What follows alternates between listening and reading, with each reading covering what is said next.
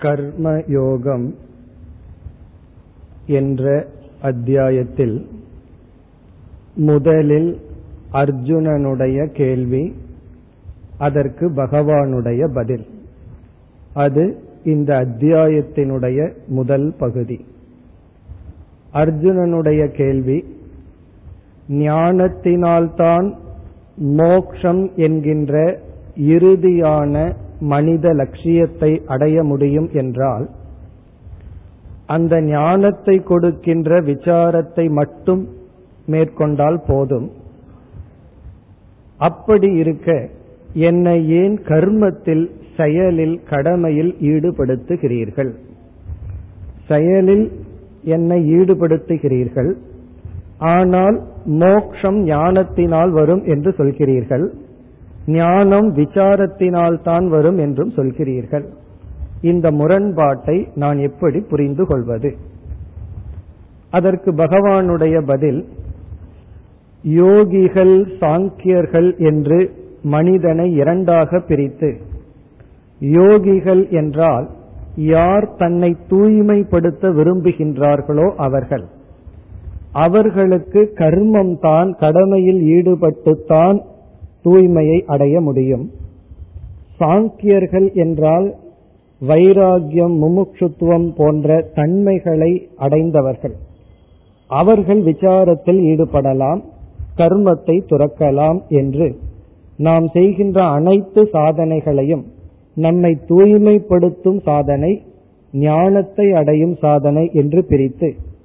இது தனித்தனி மார்க்கம் அல்ல இவைகள் படியாக இருக்கின்றது என்று உபதேசத்தை செய்தார்.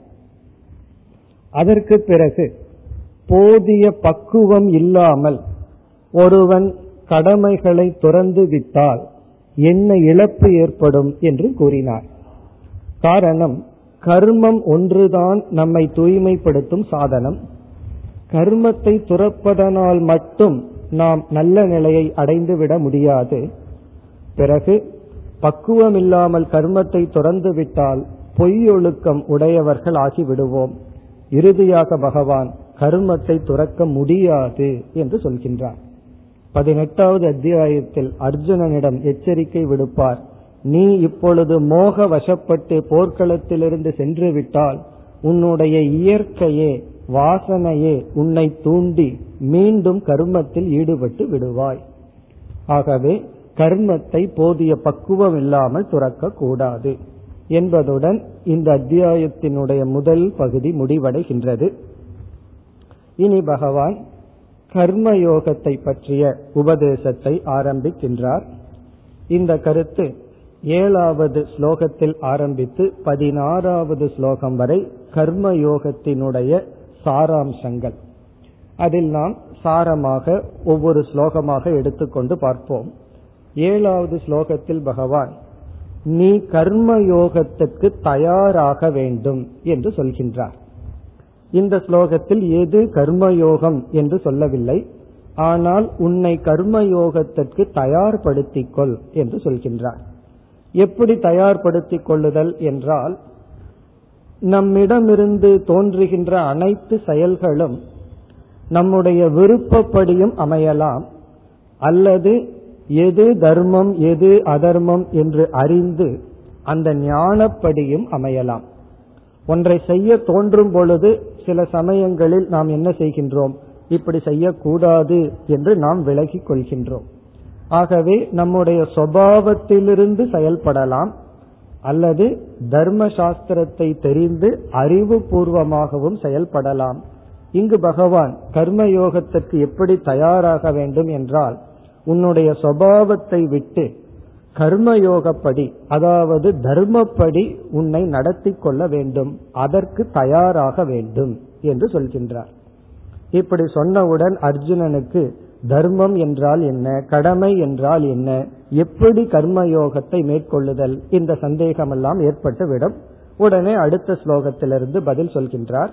அதாவது நீ பற்றை சற்று துறந்து உன்னுடைய ஆசைகளையெல்லாம் சற்று அடக்கி கர்மயோகத்தில் நீ ஈடுபட்டு உன்னை நீ உயர்த்திக்கொள் தூய்மைப்படுத்திக்கொள் என்று ஆரம்பித்து பிறகு அடுத்த ஸ்லோகத்தில் தான் எட்டாவது ஸ்லோகத்தில் தான் பகவான் கர்மயோகத்தினுடைய லட்சணத்தை ஆரம்பிக்கின்றார்.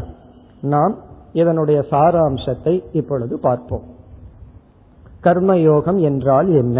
என்கின்ற இப்பொழுது மைய கருத்திற்கு நாம் வருகின்றோம். நேற்று பார்த்தோம். கர்மயோகம் என்கின்ற சொல்லில் யோகம் என்றால் சாதனை கர்ம என்றால் நம்மிடமிருந்து உருவாகின்ற செயல்கள். காலையில் எழுந்திருப்பதில் ஆரம்பித்து உறங்கப் போகும் வரை என்னென்ன செயல்களெல்லாம் நாம் செய்கின்றோமோ அதை கர்ம செயல்கள் என்று சொல்கின்றோம். அந்த செயல்களையே யோகமாக சாதனையாக பயன்படுத்துதல். எதற்கு என்றால் மன தூய்மையை அடைவதற்காக சித்த சுத்தியை அடைவதற்காக. கர்மயோகத்தின் பலனை எல்லாம் நாம் தெளிவாக படிப்படியாக பிறகு பார்க்க போகின்றோம். ஆகவே கர்மயோகம் என்பது நம்முடைய அன்றாட செயலை சாதனையாக பயன்படுத்துதல். இனி எப்படி பயன்படுத்துதல்? எப்படி சாதனையாக மாற்றுதல்? என்றெல்லாம் இப்பொழுது பார்ப்போம். கர்மயோகம் என்கின்ற கருத்தில் இரண்டு முக்கிய மைய கருத்து அமைந்துள்ளது. முதல் கருத்து நம்மிடமிருந்து எப்படிப்பட்ட செயல் உருவாக வேண்டும் எப்படிப்பட்ட செயலை நாம் தவிர்க்க வேண்டும் என்று செயலை பற்றி பேசுதல். நாம் செய்கின்ற செயலை எந்த செயலையெல்லாம் செய்ய வேண்டும் எந்த செயலையெல்லாம் செய்யக்கூடாது எந்த செயலை நாம் தவிர்க்க வேண்டும் என்பது கர்மயோகத்தினுடைய ஒரு அங்கம் ஒரு பகுதி. இரண்டாவது பகுதி செயல்கள் நம்மிடமிருந்து உருவாகும் பொழுது அந்த செயலில் எப்படிப்பட்ட மனநிலை இருக்க வேண்டும். இதை சம்ஸ்கிருதத்தில் பாவனை என்று சொல்கின்றோம். பாவனை என்றால் ஆட்டிடியூட் நம்மிடம் இருக்கின்ற செயல்களில் எப்படிப்பட்ட பாவனை இருக்க வேண்டும்? எந்த சங்கல்பத்துடன் உணர்வுடன் செயல்பட வேண்டும்? ஆகவே கர்மயோகம் என்றால் கர்மயோகம் ஆக்ஷன் அண்ட் ஆட்டிடியூட் செயலையும் செயலில் இருக்கின்ற பாவனையையும் பற்றி பேசுதல். இதுதான் கர்மயோகத்தினுடைய சாராம்சம். கர்மயோகத்தை நம்ம பிழிஞ்சு எடுத்தோம் அப்படின்னா அது செயலை பற்றியும் செயல்னா நம்மிடம் உருவாகின்ற செயல்கள் பேசுதல் நடத்தல் மற்றவர்களோடு நடந்து கொள்ளுதல் நம்முடைய கடமையை செய்தல் அனைத்து செயல்களும். அந்த செயல் பற்றியது. இதை செய்ய வேண்டும் இதை செய்யக்கூடாது என்பதை பற்றியது. பிறகு அந்த செயல்களில் எப்படிப்பட்ட எக்ஸ்பெக்டேஷன் எதிர்பார்ப்பு பாவனை இருக்க வேண்டும். இனி இந்த இரண்டாவதாக கூறினோம் அல்லவா பாவனை. அதை இரண்டாக பிரிக்கின்றோம். அந்த பாவனை செயல் செய்யும் பொழுது என்ன பாவனை இருக்க வேண்டும்? இரண்டாவது செயலினுடைய பலனை வாங்கும் பொழுது என்ன பாவனை இருக்க வேண்டும்? அதாவது ஒருவரிடம் பேசும் பொழுது என்ன பாவனையில பேசணும்? ஒருவருடைய பேச்ச கேட்கும் பொழுது என்ன பாவனையில கேட்கணும்? நம்மிடம் இருந்து செயல் வரும் பொழுது எந்த ஆட்டிடியூடில் செயல்படணும்? என்ன மனோபாவம் இருக்க வேண்டும்? பிறகு கர்மத்தினுடைய பலன் நமக்கு வரும் பொழுது நாம் ஒரு செயல் செஞ்சிட்டோம் அந்த செயலினுடைய விளைவு கையுக்கு வரும் பொழுது என்ன மனநிலையில் அதை எடுத்துக்கொள்ள வேண்டும்? பலர் சுருக்கமாக செயலினுடைய பலனையே எதிர்பார்க்க கூடாது கர்மயோகம் என்று நினைத்து அது எப்படி கர்மயோகம் சாத்தியமாகும் என்று கர்மயோகத்திற்கு தவறான ஒரு லட்சணத்தை தானே நினைத்து ஆகவே கர்மயோகத்தை பின்பற்ற முடியாது என்று முடிவு செய்கிறார்கள். நாம் செய்கின்ற செயலினுடைய விளைவை எதிர்பார்க்க கூடாதோ என்றோ விளைவை பற்றி சிந்திக்க கூடாதோ என்று பகவான் கூறவில்லை. எந்த ஒரு செயலை ஒருவர் செய்யும் பொழுதும் அந்த செயலினுடைய விளைவு இப்படி இருக்க வேண்டும் என்று எண்ணித்தான் செயல் பண்ண முடியும். இல்லைன்னா செயலே செய்ய முடியாது. ஒரு ரோடை நம்ம கிராஸ் பண்ணும் பொழுதும் கூட ஒரு சின்ன செயலிலும் கூட நமக்கு எதிர்பார்ப்பு இருக்கு. இப்படி நான் அந்த இடத்தை ரீச் ஆகணும்.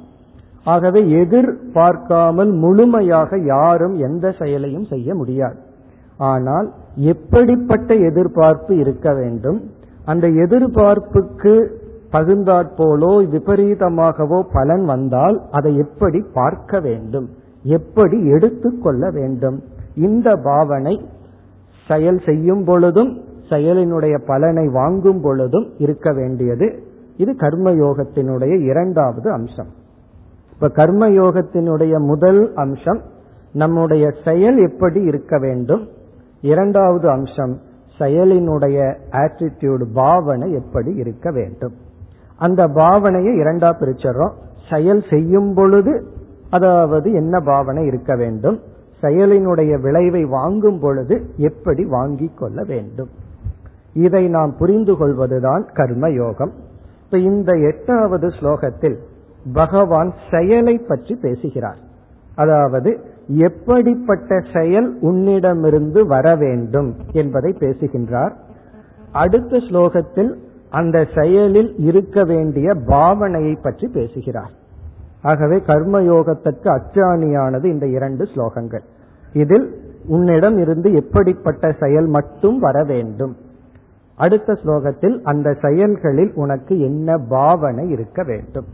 ஆகவே நம்ம பாவனையை பற்றி அடுத்த ஸ்லோகத்திலும் செயலை பற்றி இந்த ஸ்லோகத்திலும் சிந்திப்போம். இப்ப வந்து கர்மயோகத்தினுடைய முதல் அம்சத்திற்கு வந்து விடுகின்றோம். எப்படிப்பட்ட செயல் நம்மிடமிருந்து வர வேண்டும். நாம் செய்கின்ற அனைத்து செயல்களையும் சாஸ்திரமானது பலவாக பிரிக்கின்றது. பல விதத்தில் பிரித்து விதவிதமான செயல்கள் என்று அவைகளை கூறி அதில் சில செயல்களை செய்ய வேண்டும் சில செயல்களை செய்யக்கூடாது என்றெல்லாம் கூறுகின்றது. அதை ஒவ்வொன்றாக நாம் இப்பொழுது பார்ப்போம். முதல் செயல் கர்மயோகம் என்பது சாமானிய தர்மத்தை பின்பற்றுதல்.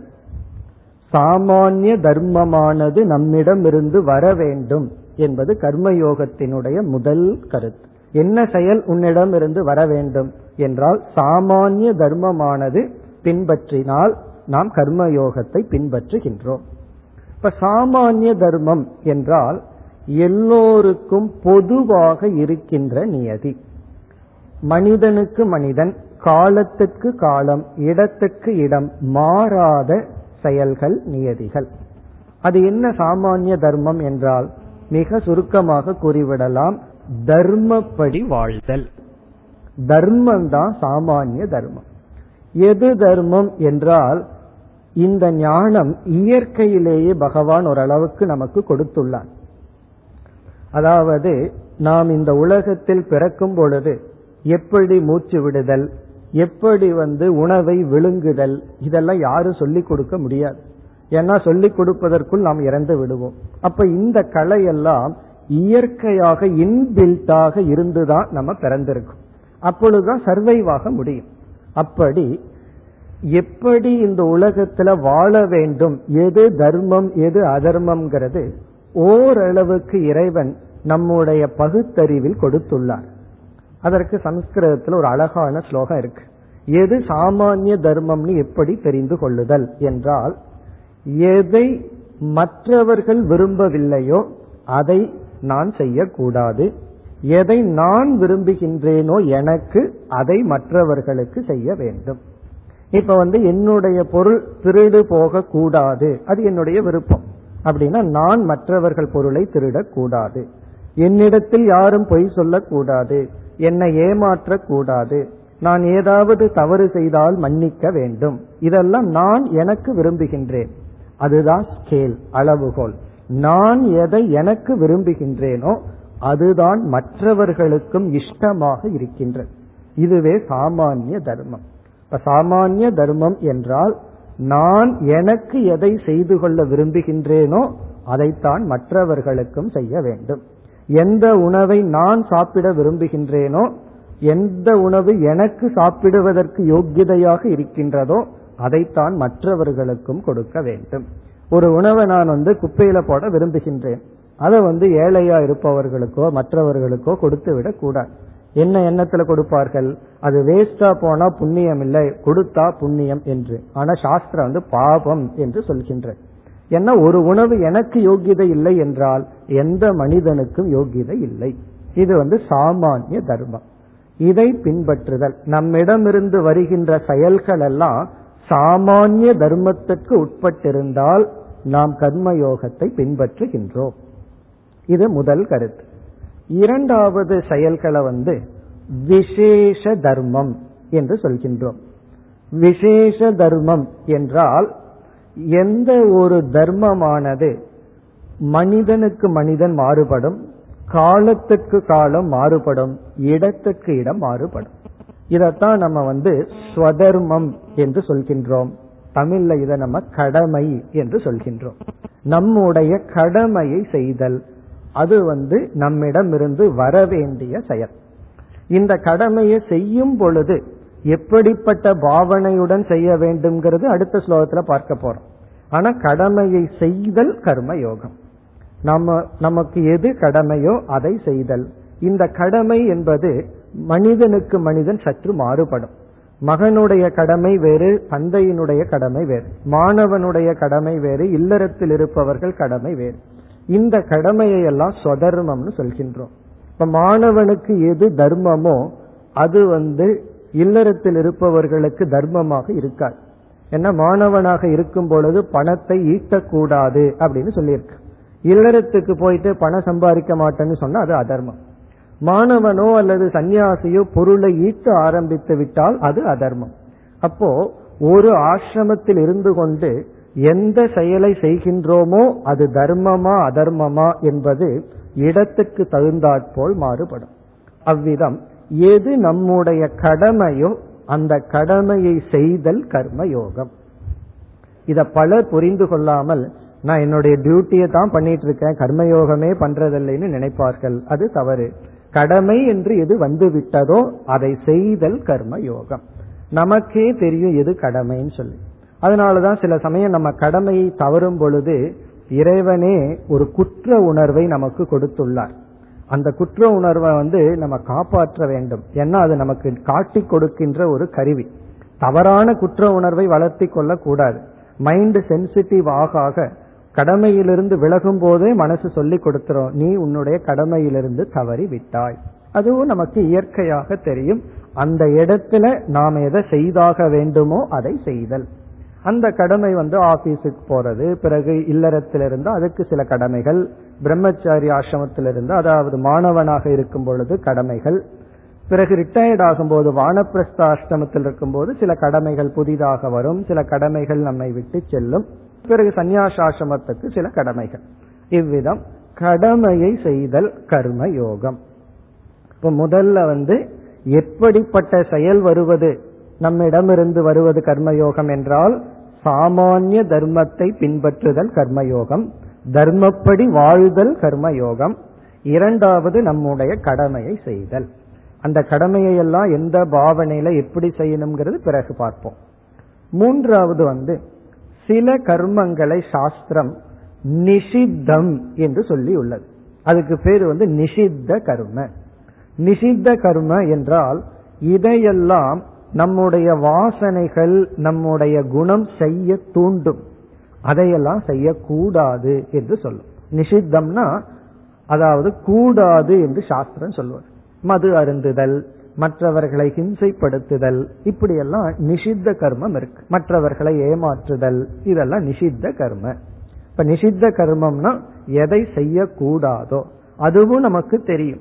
அதனாலதான் சில நிஷித்த கர்மத்தை வந்து பெருமையா செய்ய மாட்டோம். நாலு பேர்த்துக்கு தெரிந்து செய்ய மாட்டோம். அதுவே நமக்கு தெரிகின்றது. இது செய்யக்கூடாதது என்று நிஷித்த கர்ம பிறகு வேறு சில கர்மங்கள் நம்மிடம் வருவதை சாஸ்திரம் பேசுகின்றது. அது வந்து பிராயஷ்சித்த கர்ம. பிராயஷ்சித்த கர்ம என்றால் நாம் ஏதோ ஒரு பாவத்தை செய்து விட்டோம். அந்த பாவத்தை செய்தவுடன் அந்த பாவத்திற்கு பரிகாரமாக சில கர்மத்தை செய்தல். தானம் பண்றதோ பூஜை பண்றதோ ஏதோ சிலதெல்லாம் செய்தல். உண்மையிலே ஒருவரிடத்துல நம்ம தவறா ஒரு வார்த்தையை பேசி அவரை துன்புறுத்திட்டோம். அவரிடத்துல போய் மன்னிப்பு கேட்கறதே ஒரு பிராயஷ்சித்த கர்மம் ஏன்னா நம்ம அகங்காரத்தை விட்டு கொடுத்து இந்த தவறாக உங்களிடம் பேசியது மன்னித்து கொள்ளுங்கள் ஒரு செயல் பண்றனே அதுக்கே பிராயஷ்சித்தம் என்று பெயர். இந்த பிராயஷ்சித்தத்தை நம்ம எப்படி பார்க்கலாம்? சில பேர்த்துக்கு கஷ்டத்தின் மேல் கஷ்டங்கள் வரும் பொழுது அந்த கஷ்டத்தை சந்திக்கிறதுக்கு பயந்து கொண்டு துவழ்ந்து கொண்டு என்ன செய்வார்கள்? எப்படியாவது இந்த கஷ்டத்திலிருந்து தப்பிக்கிறதுக்கு ஏதாவது ஒரு பூஜை பண்ணலாம் ஏதாவது ஒரு பிராயஷ்சித்தம் பண்ணலாம்னு செய்ய தோன்றும். விவகாரத்துல தப்பு செய்தோம்னா பிராயஷ்சித்தம் பண்றது சரிதான். ஆனால் சில கஷ்டங்களை சந்திக்கும் பொழுது அந்த கஷ்டத்தை தாங்கிக் கொள்ள முடியாமலோ அல்லது பொறுமை இல்லாமலோ கஷ்டத்தை சந்திக்க தைரியம் இல்லாமலோ சிலர் பிராயஷ்சித்தம் செய்வார்கள். இப்ப சாஸ்திரம் அதை பற்றி என்ன சொல்கிறது என்றால் ஆரம்பத்தில் பிராயஷ்சித்தத்தை நீ செய்து கொள்ளலாம். கொஞ்ச நாள் அனுமதி கொடுக்க. சரி கொஞ்ச நாள் நீ இந்த மாதிரி பண்ணிக்கோ. பிறகு என்ன சொல்கின்றது? நாள் ஆக ஆக பிராயஷ்சித்தத்தை குறைத்து கொண்டு வருகின்ற கஷ்டங்களை எல்லாம் அதெல்லாம் கர்மத்தினுடைய பலன். அதை நீ ஏற்றுக்கொள்ள வேண்டும். இறைவனுடைய பிரசாதமாக அல்லது தவமாக எடுத்துக்கொள்ள வேண்டும் என்று பிராய சித்தத்தில் அதாவது கஷ்டத்துல நமக்கு சில பாவனைகளை சாஸ்திரம் கொடுக்கின்றது இந்த கஷ்டத்தை நம்ம வந்து வேண்டான்னு ஒதுக்கும் பொழுதுதான் கஷ்டம். கஷ்டத்தை தவம்னு எடுத்துட்டோம்னா அந்த கஷ்டமே நமக்கு வந்து நன்மையை கொடுப்பதாக மாறி விடுகின்றது. ஆகவே என்னென்ன கஷ்டமெல்லாம் வருதோ அந்த கஷ்டத்தை எல்லாம் தவமாக பாவிக்க வேண்டும். ஆனா சாஸ்திரம் இதை ஆரம்பத்துல மனிதனிடம் எதிர்பார்க்கவில்லை. நீ கொஞ்ச நாள் பிராயச்சித்தத்தை செய்து கொண்டு பிறகு குறைத்து கொள் என்று சொல்கின்ற இவ்விதம் சாமான்யமான தர்மம் நம்மிடமிருந்து வெளிப்படுதல் கர்மயோகம். நம்முடைய கடமை நம்மிடமிருந்து வெளிப்படுதல் கர்மயோகம். பிராயஷ்சித்த கர்மத்தை சிறிது சிறிதாக குறைத்து கொள்ளுதல் கர்மயோகம். நிஷித்த கர்மத்தை விடுதல் கர்மயோகம். இனி இனி ஒரு கர்மம் இருக்கின்றது. அதற்கு பெயர் காமிய கர்ம என்று சொல்கின்றோம். காமிய கர்ம என்றால் அந்த செயலானது நம்முடைய ஆசையின் வசத்தில் வருவது. ஒரு போகத்தை அனுபவிக்க வேண்டும் என்று ஆசையினால் வருகின்ற செயல்கள். அது நம்முடைய கடமை அல்ல. ஆனா நம்முடைய சில ஆசைகளை நிறைவேற்றி கொள்ள இன்பத்துக்காக இன்பத்தை அடைய நம்மிடம் இருந்து வருகின்ற செயல்கள். நம்ம பிலிம் பார்க்கிறோம் எத்தனையோ சுகத்தை கொடுக்கிற பொருள்களை சம்பாதிக்கின்றோம் வாங்குகின்றோம் இதெல்லாம் என்ன என்றால் இதெல்லாம் இன்பத்துக்காக செய்கின்ற செயல்கள் காமிய கர்ம. இப்ப இந்த காமிய கர்மத்தை பற்றி பகவான் பிறகு பேச போகின்றார். இந்த காமிய கர்மத்தை எப்படி கையாள வேண்டும்? ஆரம்பத்திலேயும் காமிய கர்மமே வேண்டாம். எல்லா ஆசையிலையும் விட்டு விடுன்னு பகவான் சொல்லவில்லை. ஏன்னா அப்படி விட்டு விட்டால் அப்படி விடுறதுக்கு இவனுக்கு சக்தி இருந்தால் கர்மயோகமே அவசியம் இல்லை நேரடியா ஞான யோகத்திற்கு போயிடலாம் இவன் கர்மயோகத்திற்கு வந்ததற்கு காரணமே வைராகியமின்மை எனக்கு வைராகியம் இல்ல சித்த சுத்தி இல்ல அதனால கர்மயோகம் பண்ற வர்றேன்னு சொல்லும் பொழுது நீ ஆசையெல்லாம் விடுன்னு சொன்னா அவனால விட முடியாது. ஆகவே அந்த காமிய கருமத்தை பற்றி பிறகு பகவான் பேச போகின்றார். அங்கு நம்ம பார்ப்போம். இவ்விதம் நம்மிடமிருந்து உருவாகின்ற செயல்களை எடுத்துக்கொண்டால் சாமானிய தர்மம் விசேஷ தர்மம் கடமைகள் பிறகு பிராயசித்தத்தை குறைத்தல் காமிய கர்மம் பிறகு நம்ம பார்க்க போகின்றோம். இவ்விதம் நம்மிடமிருந்து வருகின்ற கடமையை பற்றி பேசுதல் செயலை பற்றி பேசுதல் கர்ம யோகம் அதைத்தான் இந்த ஸ்லோகத்தில் பகவான் அறிமுகப்படுத்துகின்றார். நாம் கூறிய அனைத்து கருத்தையும் பகவான் ஒரே ஒரு சொல்லால் இங்கு குறிப்பிடுகின்றார். அந்த சொல்லானது நியதம் கர்ம குரு துவம். துவம் ஹே அர்ஜுனா நீ நியதம் கர்ம குரு. நியதமான கர்மத்தை செய்ய வேண்டும். இங்கு நியதம் என்றால் தர்மத்திற்கு உட்பட்ட அதாவது சாமானிய தர்மம். பிறகு இனி ஒரு கருத்து வந்து உன்னுடைய ஸ்வதர்மம் உன்னுடைய கடமை. இந்த சொல்ல பகவான் பல இடத்தில் கீதையில் கையாண்டுள்ளார் நியதம். நியதம் என்றால் உன்னுடைய கடமை தர்மத்திற்கு உட்பட்ட கர்மங்களை நீ செய்ய வேண்டும். அதுதான் கர்ம யோகம் நியத கர்மத்தை மட்டும் நீ செய்ய வேண்டும் என்று சொல்வதிலிருந்து அநியதமான கர்மத்தை விட வேண்டும். அதைத்தான் நிஷித்த கர்மத்தை விட வேண்டும் என்று சொல்லி பிறகு மீண்டும் பகவான் என்ன வலியுறுத்துகின்றார்?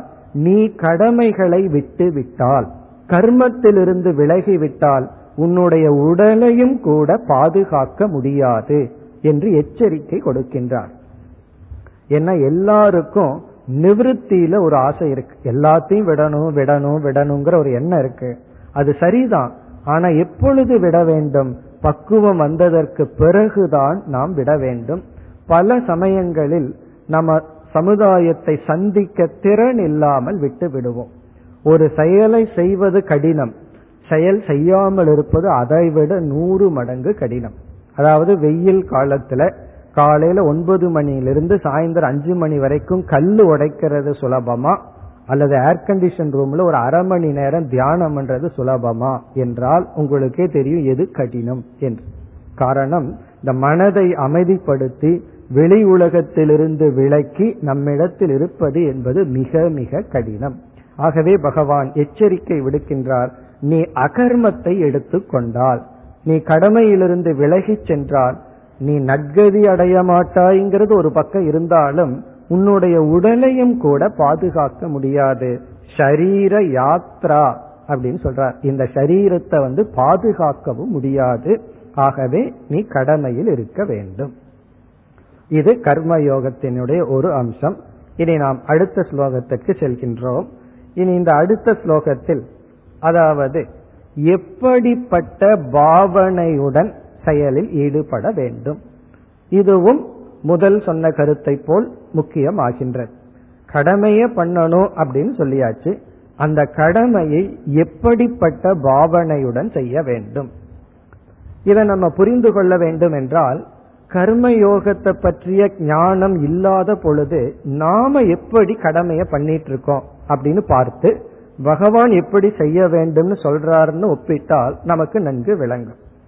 பொதுவா நம்ம கர்மயோகத்தை பற்றி ஞானம் இல்லாத பொழுது கடமையை எப்படி செய்து கொண்டிருக்கின்றோம் என்றால் முதலில் நம்முடைய கடமையை நாம் ஆற்றும் பொழுது அந்த கடமையினால் சிலர் பயனடைவார்கள்.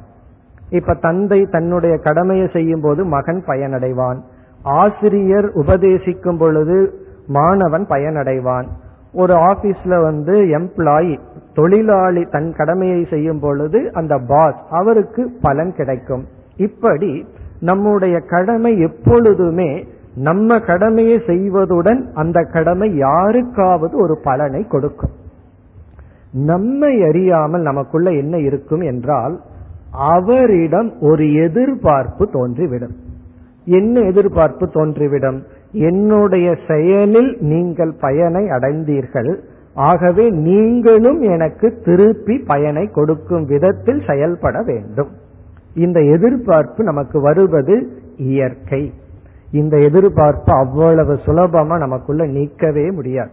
யாராவது நம்ம வந்து ஒரு செயல் செய்து பயன் அடைந்தால் குறிப்பாக வயதான பெற்றோர்களை வீட்டில் வச்சிருக்கோம்.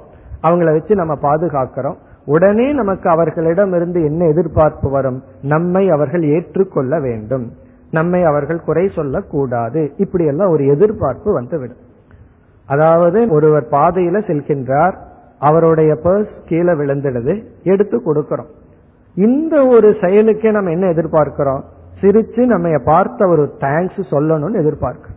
அதை வாங்கிட்டு நம்ம மறைச்சு பார்த்துட்டு போயிட்டார் வச்சுக்கோமே உடனே நமக்கு கோபம் வந்து விடுகின்றது. காரணம் என்ன? நம்மை அறியாமல் நாம் ஒரு செயல் செய்தால் அந்த செயலிலிருந்து பயனை அடைவர்களிடத்தில் ஒரு எதிர்பார்ப்பு வந்து விடுகின்றது. இங்கு பகவான் என்ன சொல்றார்? அந்த எதிர்பார்ப்பில் ஒரு பெரிய மாற்றம் உனக்கு தேவைப்படுகின்றது. அவர்கள் உனக்கு திருப்பி செய்ய வேண்டும் என்பது அது அவர்களுடைய கடமை. உன்னுடைய கடமையிலிருந்து உனக்கு கிடைக்கின்ற உரிமை இருக்கின்றதல்லவா? அது அவர்களுடைய கடமை. அவர்களுடைய கடமையை செய்வது செய்யாதது அவர்கள் கையில் இருக்கின்றது. சில சமயங்களில் நாம் ஒரு கடமையை செய்து அதனால் பலனை அடைந்தவர்கள் நமக்கு திருப்பி நன்றி உணர்வுடன் அவர்களுடைய கடமையை செய்யாத பொழுது நமக்கு என்ன தோன்றுகிறது என்றால் நாம் நல்லதையே பண்ணிட்டு நான் இந்த மாதிரி செஞ்சிருக்க கூடாது. நான் செஞ்சது தவறு என்று நினைக்க தோன்றுகிறது. துயரம் நமக்கு வருகின்றது. ஏமாற்றம் நமக்கு வருகிறது. பலர் நல்லதை செய்தே ஏமாற்றத்துடன் இருக்கின்றார்கள். காரணம் என்ன? என்னுடைய கடமையில பலனை அடைந்தவர் எனக்கு திருப்பி செய்யவில்லை. இப்ப இங்க பகவான் என்ன சொல்றார்? நீ மற்றவர்களுக்காக கடமையை செய்கின்றேங்கிற பாவனையில் செய்தால் சில சமயம் உனக்கு வெற்றி வரலாம். பல சமயம் தோல்வியும் வரலாம். மன சோர்வும் உனக்கு வரலாம். ஆகவே நீ கடமையை செய்து சந்தோஷத்தை அடையிறதுக்கு பதிலா கடமையை செய்து துயரத்தை அடைந்து விடுவாய். ஆகவே உன்னுடைய கடமையில யார் நன்மை அடைந்தார்களோ அவர்களிடத்தில் உனக்கு எதிர்பார்ப்பு வேண்டாம். பிறகு எதற்காக நான் செய்தல் என்றால் அவர்களிடத்தில் எதிர்பார்த்தா அது பல சமய எதிர்பார்ப்புக்கு எதிராக பலன் வரும்போது வேதனைப்படுகின்றோம். சரி எனக்காகவே செய்யறேன்னு சொல்லலாமா? என்றால் எதை செய்தாலும் நான் மற்றவங்களுக்காக செய்யல நான் எனக்காகத்தான் செய்து கொண்டிருக்கிறேன் என்று சொல்லிக் கொண்டே போனால் நாம் சுயநலவாதி ஆகிவிடுவோம் குறுகிய மனதை உடையவர்கள் ஆகிவிடுவோம். நான் இதெல்லாம் எனக்காகத்தான் பண்றேன் மற்றவங்களுக்காக பண்ணல அப்படியும் சொல்லக்கூடாது.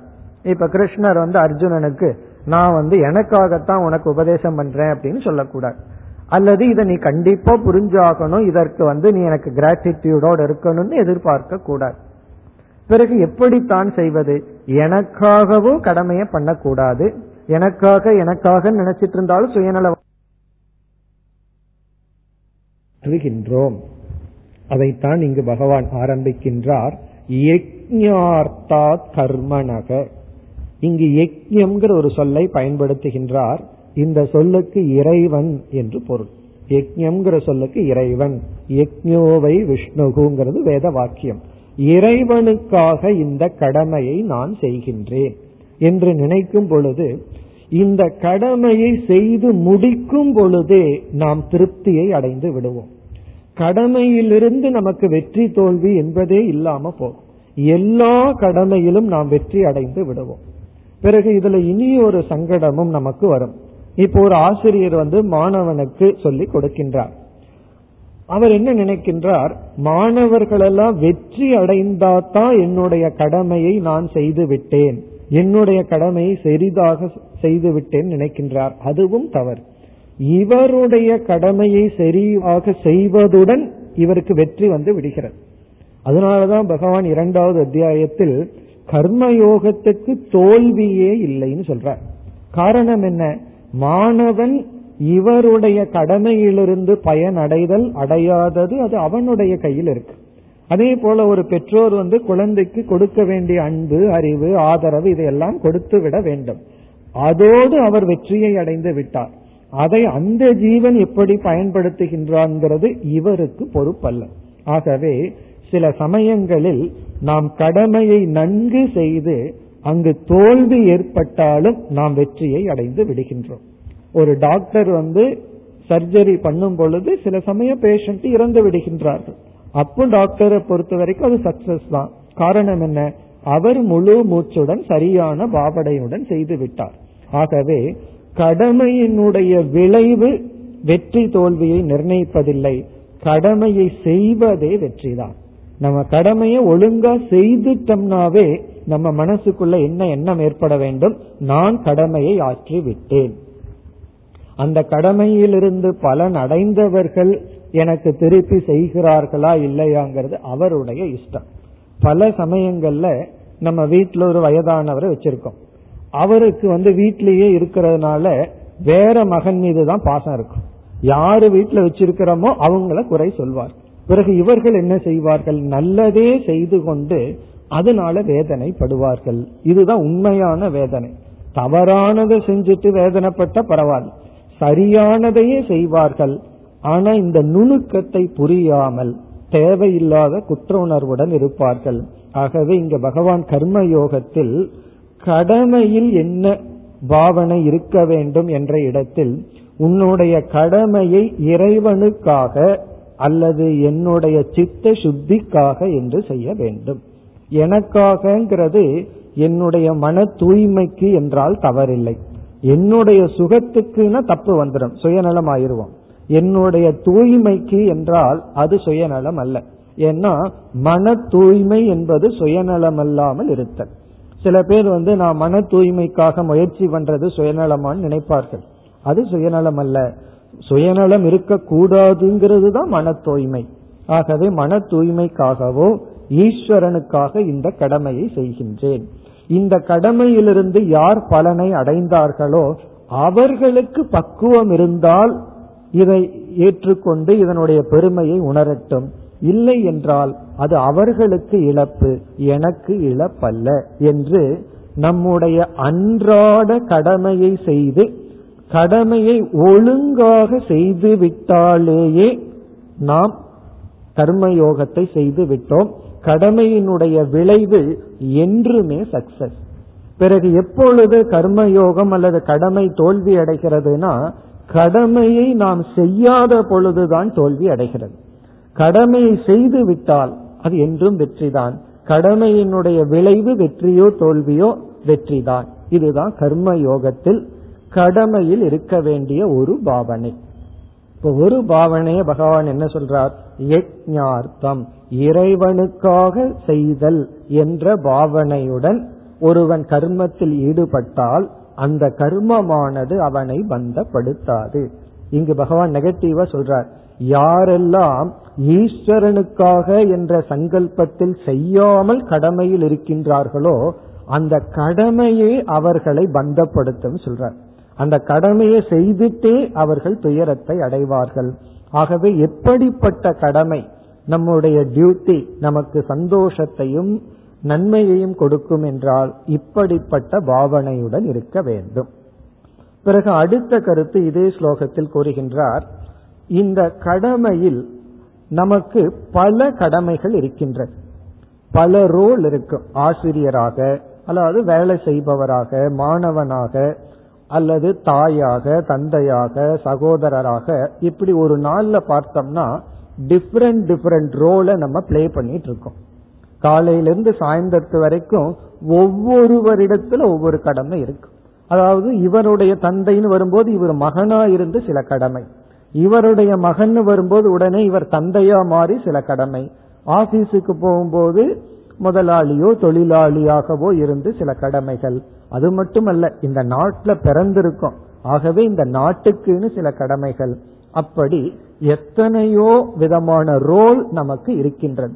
எத்தனையோ கடமைகள் நமக்கு இருக்கின்றது. இதுல நம்ம பல சமயங்களில் என்ன செய்வோம்? எந்த கடமை நமக்கு செய்யறதுக்கு பிடிச்சிருக்கோ அதை மட்டும் நல்லா செய்வோம். சில கடமையை செய்யறதுக்கு பிடிக்கல அப்படின்னா அதை நம்ம முழுமையாக விட்டு விடுவோம். இவர் காலையில ஏழு மணிக்கு ஆபீஸ் போனார்னா பத்து மணிக்கு வீட்டுக்கு வருவார். காரணம் என்ன? ஆபீஸ்ல ஒரு நல்ல ஸ்டேஃபா இருப்பார். ஆனா வீட்டுல வந்து ஒரு தந்தையாகவோ அல்லது கணவனாகவோ அந்த கடமைகளில் தவறி விடுவார். அல்லது பதினோரு மணிக்கு ஆபீஸ் போயிட்டு மூணு மணிக்கு வருவார். ஆபீஸ்ல கடமை கிடையாது. இப்படி என்ன ஆகுது? எல்லா கடமைகளையும் சமமாக செய்யாமல் சில கடமையை மட்டும் செய்வது சில கடமையை விட்டு விடுதல். இப்படி செய்யக்கூடாதுன்னு பகவான் இங்கு உபதேசம் செய்கின்றார். உனக்கு எது கடமைன்னு வருதோ அந்த கடமைக்குள் விருப்பு வெறுப்பை நீ நீக்கி விட வேண்டும். காமிய கர்மத்துல சாய்ஸ்னு சொல்ற.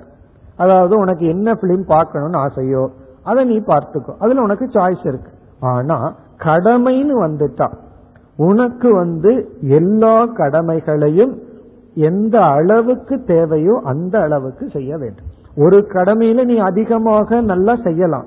ஆனா மற்ற கடமையை விட்டு விடக்கூடாது அதாவது ஒரு மாணவன் வந்து ஆறு சப்ஜெக்ட் இருந்ததுன்னு சொன்னா ஆறு சப்ஜெக்ட்லயும் மினிமமா ஒரு மார்க் வாங்கணும். இவனுக்கு மேக்ஸ் மட்டும் பிடிச்சிருக்குன்னு சொல்லி அதுல நூறு மார்க் வாங்கிட்டு இங்கிலீஷ்ல வந்து பத்து மார்க் வாங்கினான்னு வச்சுக்கோமே அந்த நூறு மார்க்குக்கு வேல்யூ இல்லாம போயிடும். இவன் தோல்வியை அடைந்தவன். அதற்கு பொதுவாக வந்து மேத்ஸ்ல வந்து அறுபது வாங்கிட்டு இங்கிலீஷ்ல நாற்பது வாங்கினாவே இவன் வெற்றியை அடைந்தவன்.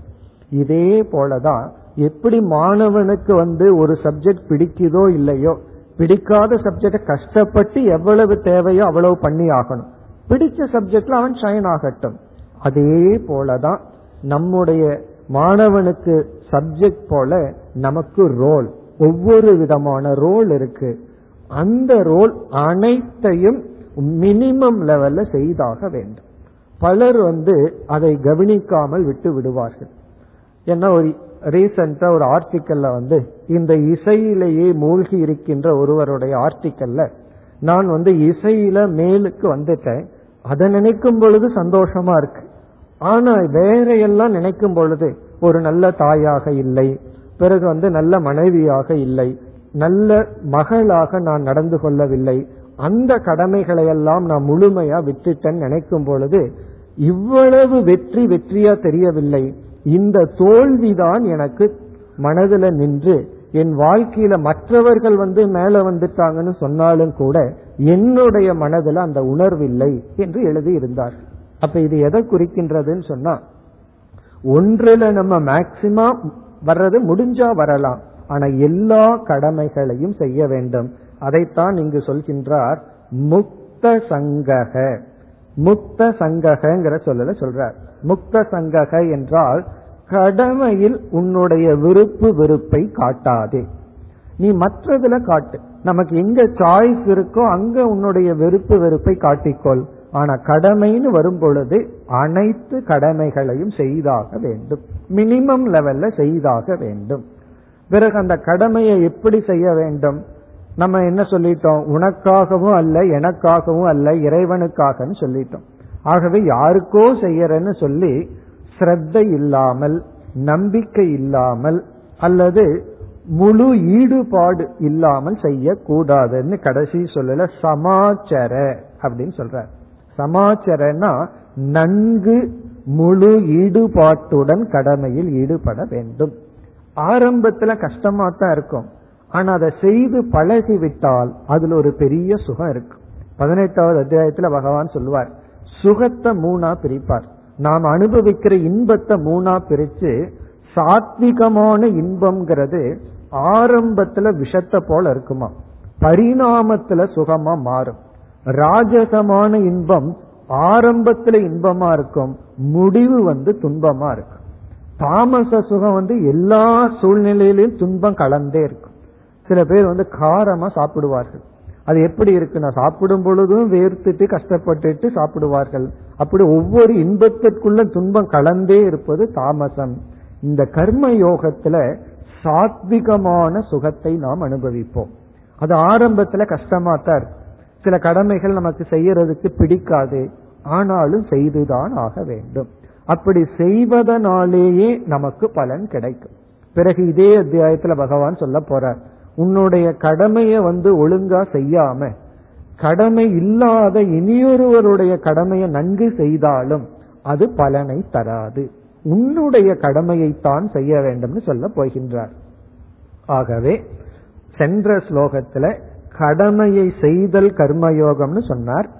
அந்த கடமை தர்மத்துக்கு உட்பட்டதாகவும் விசேஷ தர்மமாகவும் இருக்கும் என்று சொன்னார்.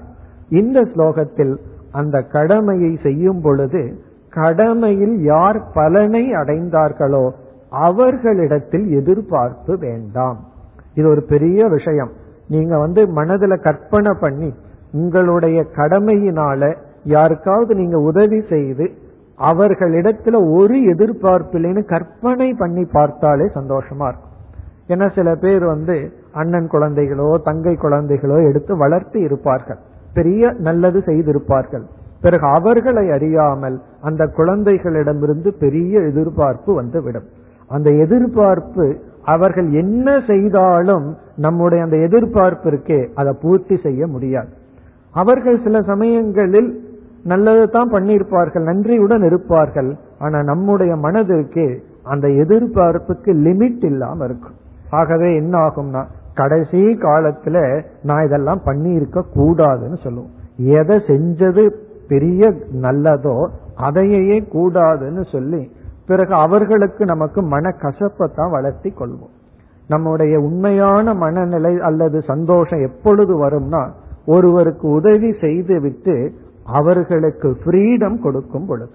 நீ எனக்கு திருப்பி செய்யணுங்கிற அவசியமும் கூட இல்லை நன்றி உணர்வுடன் இருக்கணுங்கிற அவசியம் கூட இல்லைன்னு அவர்களுக்கு ஒரு சுதந்திரத்தை கொடுக்கும் பொழுது நமக்கு மகிழ்ச்சி ஏற்படும்.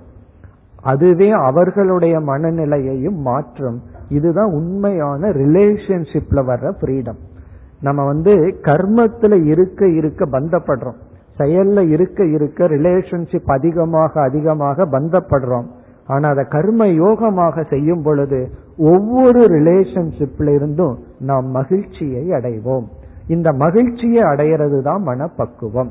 ஆகவே கடமையில் எப்படிப்பட்ட பாவனை இருக்க வேண்டும் என்றால் பலனை அடைந்தவர்களுக்கு சுதந்திரம் கொடுக்க வேண்டும். என்ன சுதந்திரம்?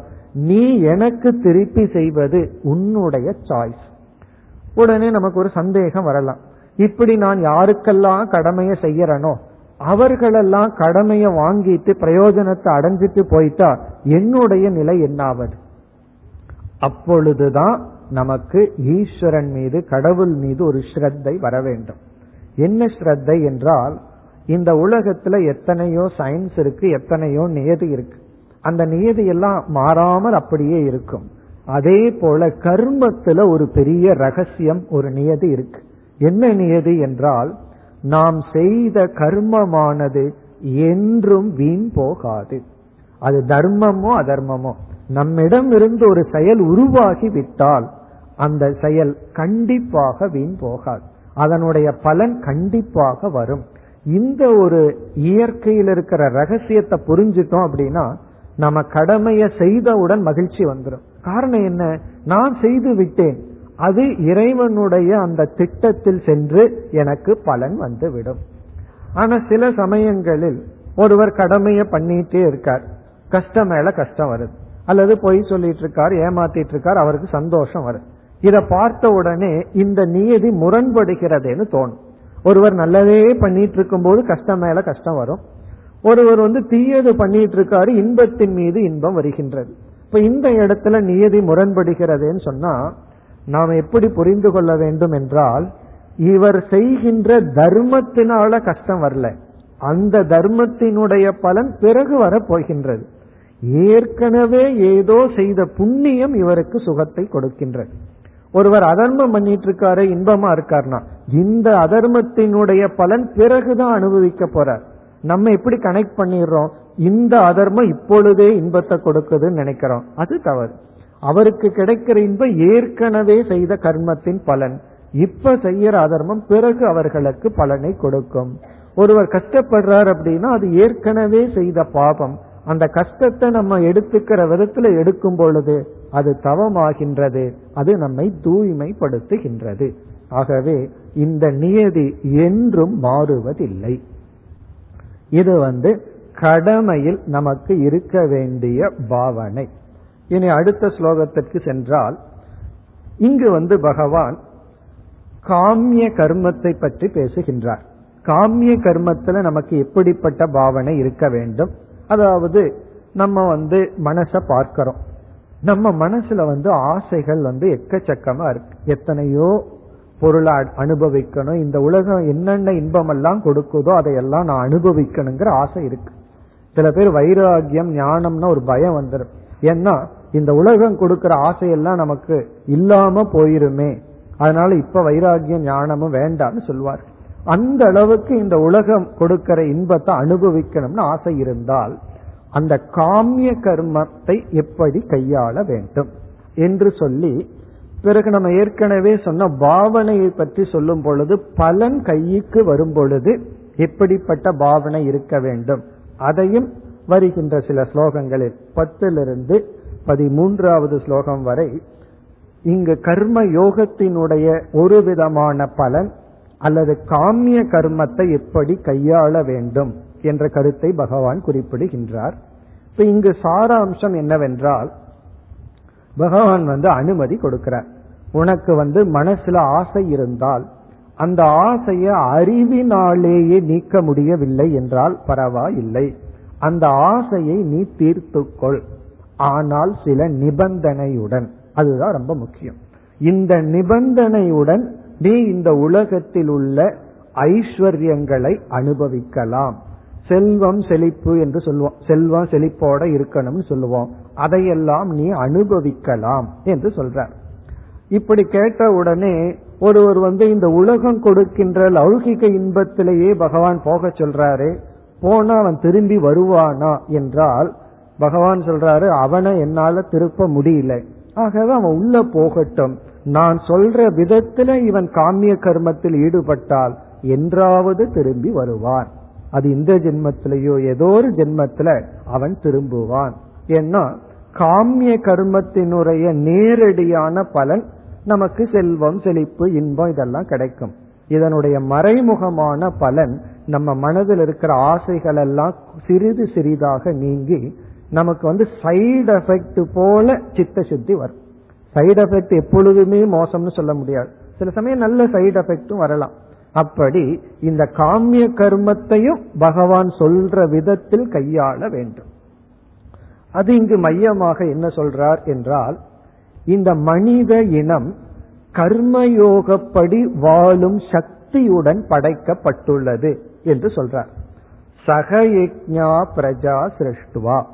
அதாவது இந்த உலகத்தை இறைவன் படைக்கும் பொழுது மனிதனை எப்படி படைச்சிருக்கார்னா மனிதனால கர்மயோகப்படி வாழும் திறனுடன் வாய்ப்புடன் படைக்கப்பட்டிருக்கின்றான். மிருகங்களுக்கெல்லாம் கர்மயோகப்படி வாழும் வாய்ப்பு கிடையாது. அதற்கு என்ன குணமோ அந்த குணத்துலதான் அது இருக்கும். ஆனா மனிதனுக்கு அந்த வாய்ப்பு இருக்கின்றது. இந்த வாய்ப்பை பயன்படுத்தி இங்கு பகவான் என்ன சொல்றார்?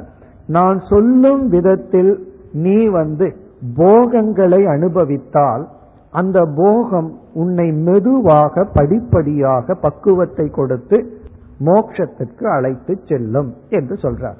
எப்படி என்றால் இங்கு வந்து எந்த ஒரு போகத்தையும் அல்லது எந்த ஒரு இன்பத்தையும் உழைப்பு இல்லாமல் எடுத்துக் கொள்ளக்கூடாது. அது ரொம்ப முக்கியமா சொல்ற நீ அதை உழைத்து தான் பெற வேண்டும். இலவசமாக இனாமாக பெறக்கூடாது. இது வந்து கர்மயோகத்தினுடைய ஒரு அம்சம். இதுல காமிய கர்மத்துல. நாம வந்து இன்பத்திற்காக இந்த செயலை செய்கின்றேன்னா செய்யலாம். ஆனா அந்த இன்பம் நம்முடைய உழைப்பிலிருந்து தான் வர வேண்டுமே தவிர அந்த இன்பத்தை இனாமாக எடுத்துக் கொள்ளக்கூடாது. பிறகு எப்படி உழைப்பு என்றால் இங்கும் ஒரு நியதியை பகவான் கூறுகின்றார். நீங்கள் தேவர்களுக்கு யஜ்யம் முதலியவைகள் செய்யுங்கள். தேவர்கள் உங்களுக்கு இன்பத்தை கொடுக்கட்டும். பரஸ்பரம் ஒருவருக்கொருவர் முன்னேறி கொள்ளுங்கள் அப்படின்னு சொல்றார். இங்கு தேவர்கள் அப்படிங்கறதனுடைய பொருள் நீங்கள் இந்த உலகத்திற்கு உழைப்பை கொடுங்கள் நல்லதை கொடுங்கள். இந்த உலகத்திலிருந்து இன்பத்தை அடையுங்கள். இந்த நியதி என்னவென்றால் எதையும் இலவசமாக இனாமாக பெறும் எண்ணத்தை நீக்கிவிட வேண்டும். ஆனா இதுவும் எல்லாருடைய மனதிலையும் ஆழ்ந்து படிந்துள்ள ஒரு தவறான எண்ணம். இலவசமா ஒன்னு கிடைக்குது அப்படின்னு சொன்னா நாம ஏதோ வெற்றியை அடைஞ்சிட்டதாக நினைக்கிறோம். அதனாலதான் எல்லா சேல்ஸ்லயும் இந்த டிஸ்கவுண்ட் அப்படின்னு வந்திருக்கு. இந்த ஆடியில ஏன் இவ்வளவு சேல்ஸ் ஆகுதுன்னா காரணம் என்ன? நான் வந்து அந்த பொருளுக்கு எவ்வளவு மதிப்போ அதை விட குறைவா கொடுத்து வாங்குகின்றேன். இப்ப இந்த ஒரு திருப்தி மனுஷனுக்கு இருக்கு. இத பலகீனமா வைத்து கொண்டுதான் அவர்கள் வந்து அல்லது எந்த ஒரு வியாபாரத்திலேயே என்ன நடக்குது? இது இலவசம். இப்ப நம்முடைய மனம் என்னவென்றால் உழைப்பு இல்லாமல் ஒன்றை நான் பெற்றுவிட்டால் அதை வெற்றின்னு நினைக்கிறோம். இங்க பகவான் அதை மாத்துறார். நீ எதை அடைந்தாலும் எந்த இன்பத்தை அடைந்தாலும் அதற்குரிய உழைப்பை நீ கொடுத்திருக்க வேண்டும். அதே இடத்துல கொடுக்க முடியாட்டி எங்காவதாவது நீ கொடுத்திருக்க வேண்டும். அப்படி ஒன்றை கொடுத்துத்தான் நீ இன்பத்தை அடைய வேண்டும். இது ஒரு நியதியா சொல்றார். பிறகு ஏற்கனவே சொல்லிவிட்டார் நிஷித்த கர்மம் செய்யக்கூடாது. அதர்மமான விதத்தில் இன்பத்தை அனுபவிக்க கூடாதுங்கிறது சாமானிய தர்மத்திலேயே வந்து விட்டது நான் இன்பத்தை அனுபவிக்கிறேன் பகவான் வந்து செல்வம் செழிப்புமாக சீரும் சிறப்புமாக வாழ சொல்லிட்டார் கீதையில சொல்லி இருக்கார் அப்படின்னு சொல்லிட்டு நான் பணத்தையே சம்பாரிச்சிட்டு இருக்கேன்னா சம்பாதிக்கலாம். ஆனா இங்க சில நியதி. அதுல முதல் நியதி வந்து அது உழைப்பால் வந்திருக்க வேண்டும். உழைப்பில்லாமல் வருகின்ற பொருள் போகமானது நம்மை அழித்து விடும். ஒரு உழைப்பில்லாமல் நமக்கு ஒரு முன்னேற்றம் வந்தால் அந்த முன்னேற்றத்தை நம்ம ஏற்றுக்கொள்ளாததுதான் நமக்கு நன்மை. ஏன்னா இந்த முன்னேற்றத்திற்கோ இந்த செல்வத்திற்கோ எனக்கு தகுதி இல்லை என்று விட்டுவிட வேண்டும். ஆனா உழைத்து அந்த செல்வத்தை நாம் அடையலாம். பிறகு இரண்டாவதாக என்ன நியமத்தை கூறுகின்றார்? காமிய கர்மம் அல்லது லௌகிக இன்பத்தை நீ அனுபவிக்கலாம். இனி ஒரு கண்டிஷன் வந்து தானம். நீ எந்த இன்பத்தை அனுபவிக்கின்றாயோ அதை மற்றவர்களுக்கு பகிர்ந்து கொண்டு அனுபவித்து பழக வேண்டும். இப்ப எந்த இன்பத்தை அனுபவிச்சாலும் அதுல ஒரு போர்ஷன் தானமாக இருக்க வேண்டும். அந்த தானமே என்ன பண்ணுமா? இந்த காமிய கர்மத்திலிருந்து வருகின்ற சில பாபங்களை நீக்கிவிடும். இப்ப இரண்டாவதா பகவான் சொல்றது ஒருவருக்கு கொடுத்து அதை நீ அனுபவிக்க வேண்டும். இன்பத்தை அனுபவிக்கலாம். பொருளை ஈட்டலாம் சீரும் சிறப்பமா வாழலாம். ஆனால் நாம எந்த அளவுக்கு பொருள் வசதி முன்னேறி கொண்டே செல்கின்றதோ அந்த அளவுக்கு ஒரு பகுதி தானமாக மற்றவர்களுக்கு கொடுத்துத்தான் நாம் அனுபவிக்க வேண்டும். பிறகு மூன்றாவது பகவான் கூறுவது அளவுடன் இருக்க வேண்டும். எந்த போகமுமே ஒரு லிமிட்டுக்கு மேல போகும் பொழுது அந்த போகமே நம்மை அழித்து விடும். ராமகிருஷ்ண பரமஹம்சர் விவேகானந்தரிடம் ஒரு கேள்வி கேட்கிறார். ஒரு பானை நிறைய தேன் இருக்கு நீ தேனீயாக மாறிவிட்டாய் எப்படி அதை குடிப்பாய்? அதுக்கு விவேகானந்தர் சொல்றார் ஒரு ஓரத்துல இருந்து அதை டேஸ்ட் பண்ணிட்டு பறந்து போயிருவேன்னு சொல்றார். ஏன்னா நடுவுல போய் விழுந்தோன்னா தேன்லயே மூழ்கி விடுவோம். அதனால அவர் சொல்றாரு ஒரு ஓரத்தில் இருக்கிற ஒரு டிராப் எனக்கு போதும். அதே போல இந்த போகம்ங்கிறது தேன் போல. அதுல போய் நம்ம தேனிய நடுவுல விழுந்தோம் அப்படின்னா உள்ள போயிருவோம். ஆகவே இங்கு பகவானுடைய எச்சரிக்கை மாடரேஷன் உன்னுடைய போகத்துல வந்து அளவாக இருக்க வேண்டும். ஆகவே எப்படிப்பட்ட காமிய கர்மத்தில் ஈடுபட வேண்டும் என்றால் தர்மத்திற்கு உட்பட்டு உழைப்பினால் பெற்று பகிர்ந்து கொண்டு அளவாக எந்த போகத்தில் வேண்டுமானாலும் ஈடுபடலாம். அப்படி ஈடுபட்டாலும் அதுவும் கர்மயோகத்தில் ஒரு அங்கம் என்று கூறியுள்ளார். மேலும் கர்மயோகத்தை பற்றிய விளக்கத்தை அடுத்த வகுப்பில் தொடர்போம் ஓம் போர் நமத போர் நமிதம் போர் पूर्णस्य पूर्णमादाय पूर्णमेवावशिष्यते। ॐ शान्ति शान्ति शान्तिः।